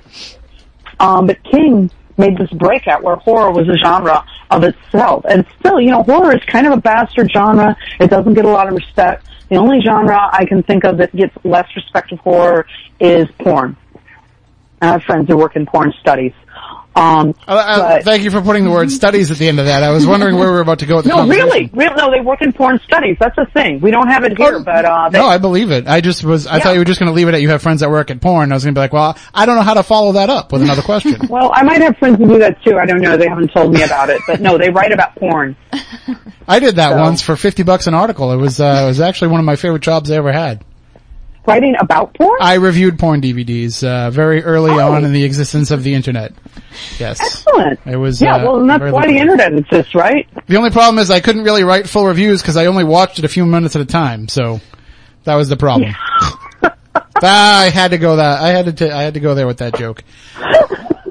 We did we did have the we did have the uh you know the Jennifer's body reference earlier in the show, which might Yeah. might have been the first such reference on Spooky South Coast in ten years. But uh one of the one of my favorite things about uh horror movies and about the fact that uh when these characters take on a meaning. You know, these characters pop off the screen for a lot of people, especially the villains, uh, the antagonists in these films. They become something more. And we've seen that happen with so many of these, you know, horror movie villains, or in some cases you could almost call them the heroes of the film. But, you know, when, when Freddy Krueger becomes more than just a, a movie character and becomes something kids are actually having nightmares about when they go to sleep. I mean, this, Oh, it, it can supersede, cuddling now. oh, I I had know. a student in class about 10 years ago told me when he was little, which was probably like five minutes ago, I don't know, he had a Freddy Krueger nightlight or a Freddy Krueger lamp or something that was by the side of his bed and it always comforted him. Hey, to, to each their own, but, uh, uh, but these characters, like, they can have a life of their own that exists kind of, so you can create a mythology with a character that's totally fictional that becomes the real true thing of nightmares. Oh, very much so, yeah. I mean, you can't do that with, I mean, how many people are sitting at home saying, oh gee, I really fell in love with, you know, Woody Allen after seeing his character in whatever movie. You know, that doesn't happen. It's, it doesn't have the same effect that horror seems to. It's a much more guttural, uh, much more basic reaction to what you're seeing. Yeah, exactly. Is there And any, you know, you either love the character or you hate the character or, I don't know. Listen, I hate to, to, to go down what I think is a cheesy question route, but I think we can kind of go with it a little bit in the terms of this discussion. I hate like listening to sports radio and they're like, well, who would you put on your Mount Rushmore of football? but I'm going to ask you, who would you put on the Mount Rushmore of horror films if you had to pick four? Some people look at the Universal monsters, some people look at the 80s and 70s slasher flicks. Who would be your, your Mount Rushmore of horror? And it could be Oh, that's- fictional that's characters, it could be authors, it could be whoever you would want to put on there. It might have to be directors and, you know, oh gosh, this is a hard question. Of course, you know, Romero and Carpenter, and this is just a really heavily male, unfortunately, and Western list, but, um, Romero, Carpenter, maybe, maybe Lucky McKee. I'm trying to think about somebody else and geez, I'm blanking on this. But, you know, films I would say you absolutely have to see Night of the Living Dead, of course, because that's just so influential. Um, several of the early Universal Studios um, horror films because they were, you know, they were really the founding texts of monsters now. So I would include James Whale's Frankenstein, Tod Browning's Dracula. Um, I would include White Zombie, which isn't very well known, but that's like the first zombie film ever. Um, I'd include the 1944 Dr. Jekyll and Mr. Hyde, and I think the 1944 Wolfman.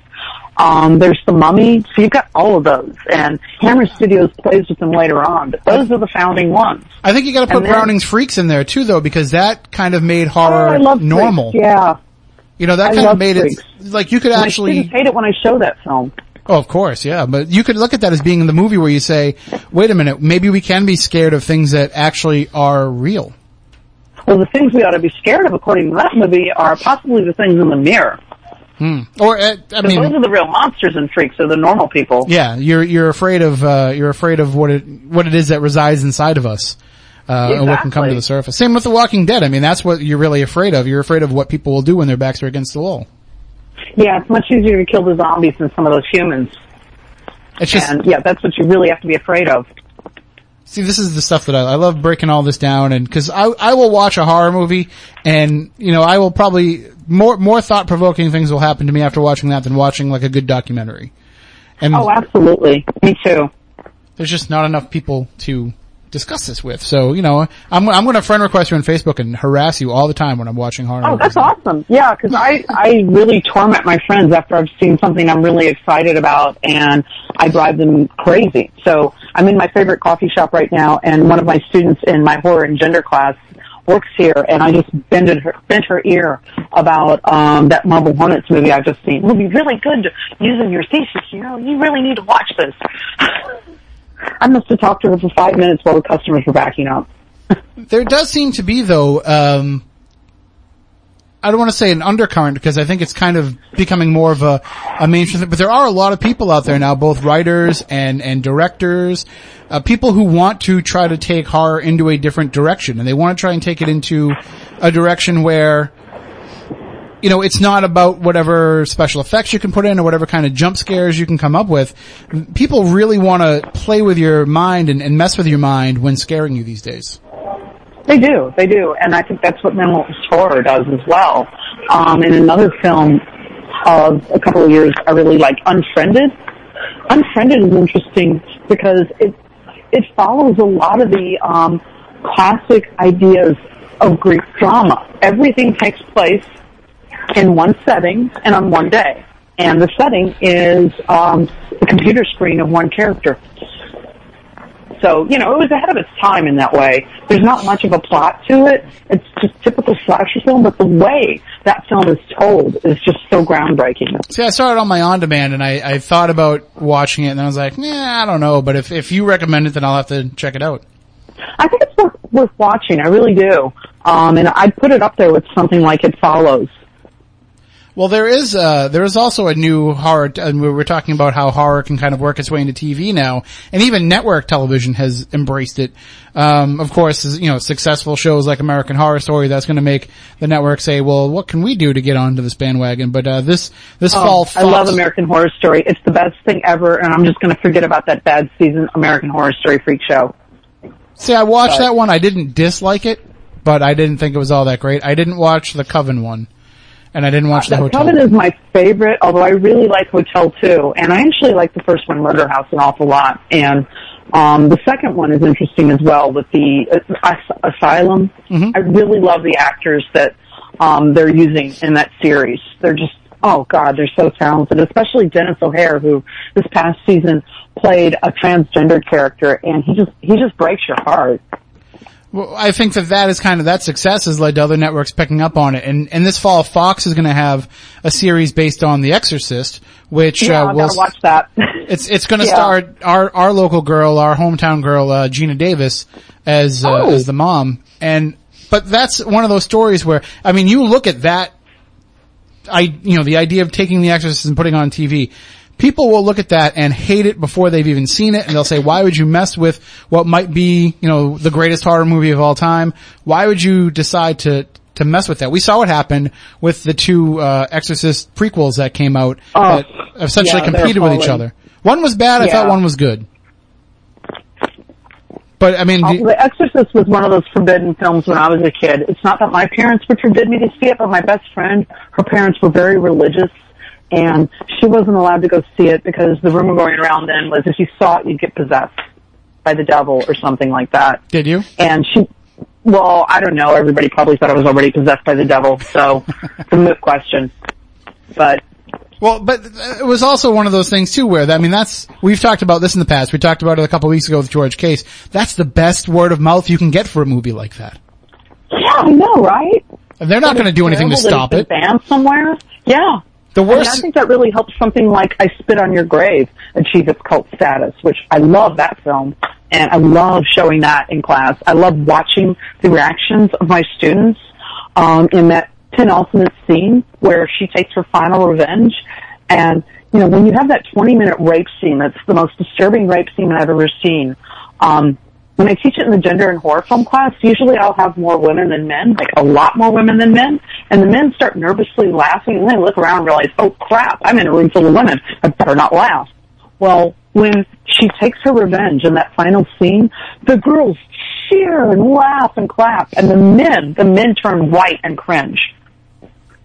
see, I, I think that, you know, part of that is that, you know, you look at a, a class that focuses on gender studies, I think you're going to have, uh, the idea of going in, you know, gender studies in horror movies. I think a lot of people probably go into that thinking that the, the role of the woman is diminished in horror. You know, she's always the screaming victim, the scream queen. But I, I mean, I can never get over the idea, you know, even going back to, you know, Jamie Lee Curtis and, and some of the films she was in, D. D. Wallace, and, you know, these are women who, when I was a kid, I saw them as very strong female characters in movies. I didn't see Very them as, so, they weren't, uh, shrinking violets in the face of this, this challenge. No, they're not. Um, but the difference between um, Jamie Lee Curtis and Camille Keaton in her film is um, "I Spit on Your Grave" was actually banned, not not because of the nudity, not because of the graphic twenty-minute rape scene, but because of the graphic nature of her revenge, hmm. which I think is really interesting.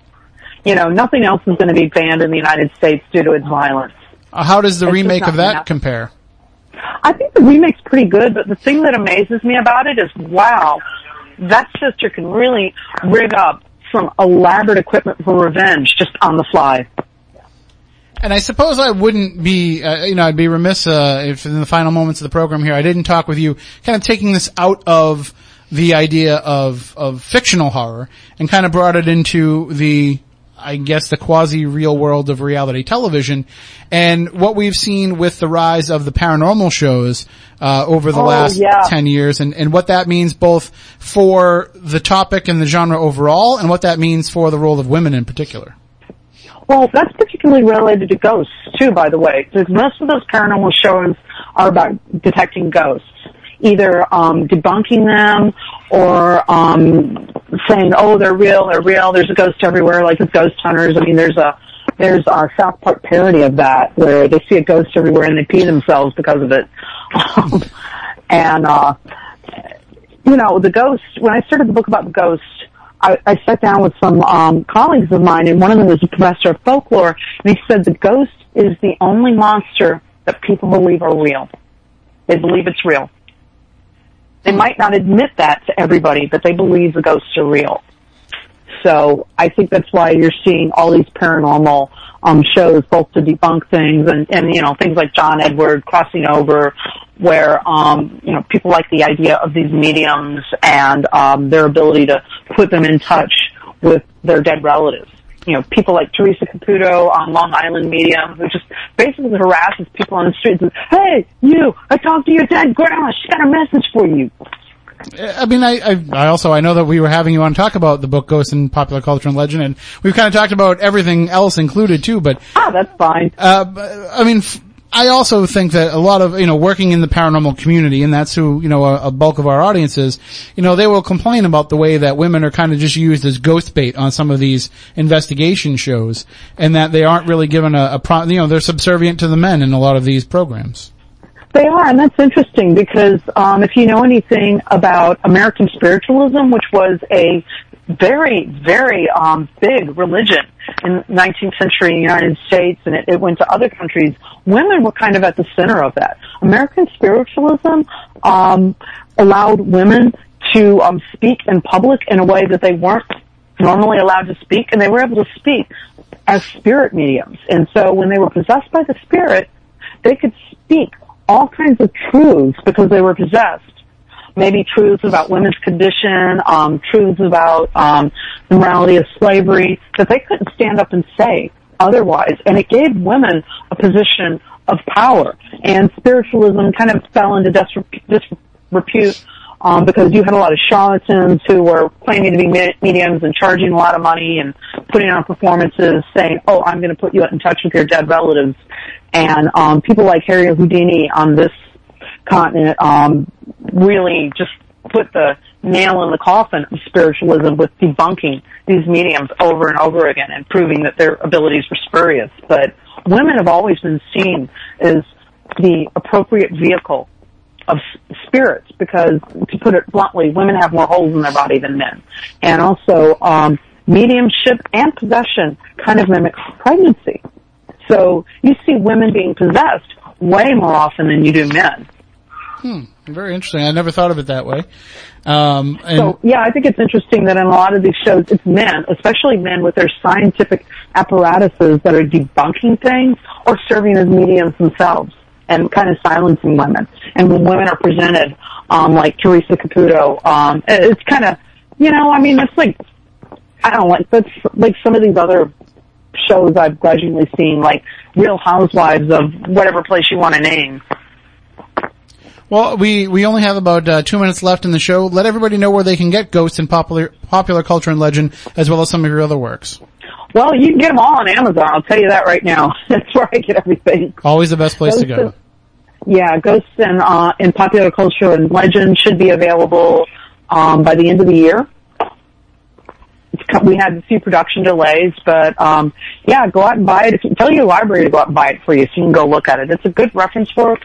Um, I wish it was twice the size it was because the ghost is such a huge figure and I felt that myself and my co-author weren't really able to do the genre the justice it deserves because we had to try to select representative um, representative examples of this trope and it's just wow there's so many things to choose from and so uh, where can people follow you if they want to follow along with uh, all of your work and research online um, they can probably follow me on Facebook, actually.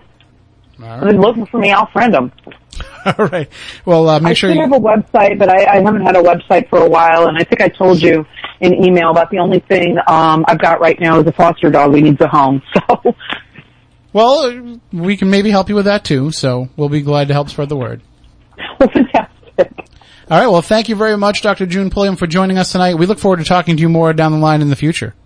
I'd be happy to talk with you more in the future. And next time we won't bother you when you're trying to, you know, do something else on a Saturday night. No, no, I usually go here. If I, I stay at home, you'd hear dogs barking in the background. Uh, well, you know, that comes sometimes adds to the uh, air. You know, they could be the hound of the Baskervilles. We don't know. Well, it might be. My foster dog fights with my dog, so it's it's really noisy. They're small, yappy dogs. All right. Well, thank you very much, and we'll talk to you real soon. Thank you. Take care. And uh, that is again Dr. June Pulliam. That does it for tonight's show. Uh, we will be back next week. Next week is a nine o'clock Red Sox game, I believe. So we'll be broadcasting completely over YouTube, but we'll come here and we'll do it. We'll broadcast over YouTube, so you're going to want to tune into the show that way. Even if you're listening on WBSM, you know, you can keep your game on your radio, keep the Red Sox on your radio, and watch Spooky South Coast on your computer by going to SpookySouthCoast.com or YouTube.com slash user slash Spooky South Coast. Uh, and of course, every episode is put up online as well. Make sure you watch out for those clips on social media during the course of the week and get involved with the discussion with us as well. And I think we're trying to get Jim Harold on next week, but we'll have some more information on that later on. Until then, for Matt, for Matt, for Chris, for Stephanie, we want you all to stay spectacular.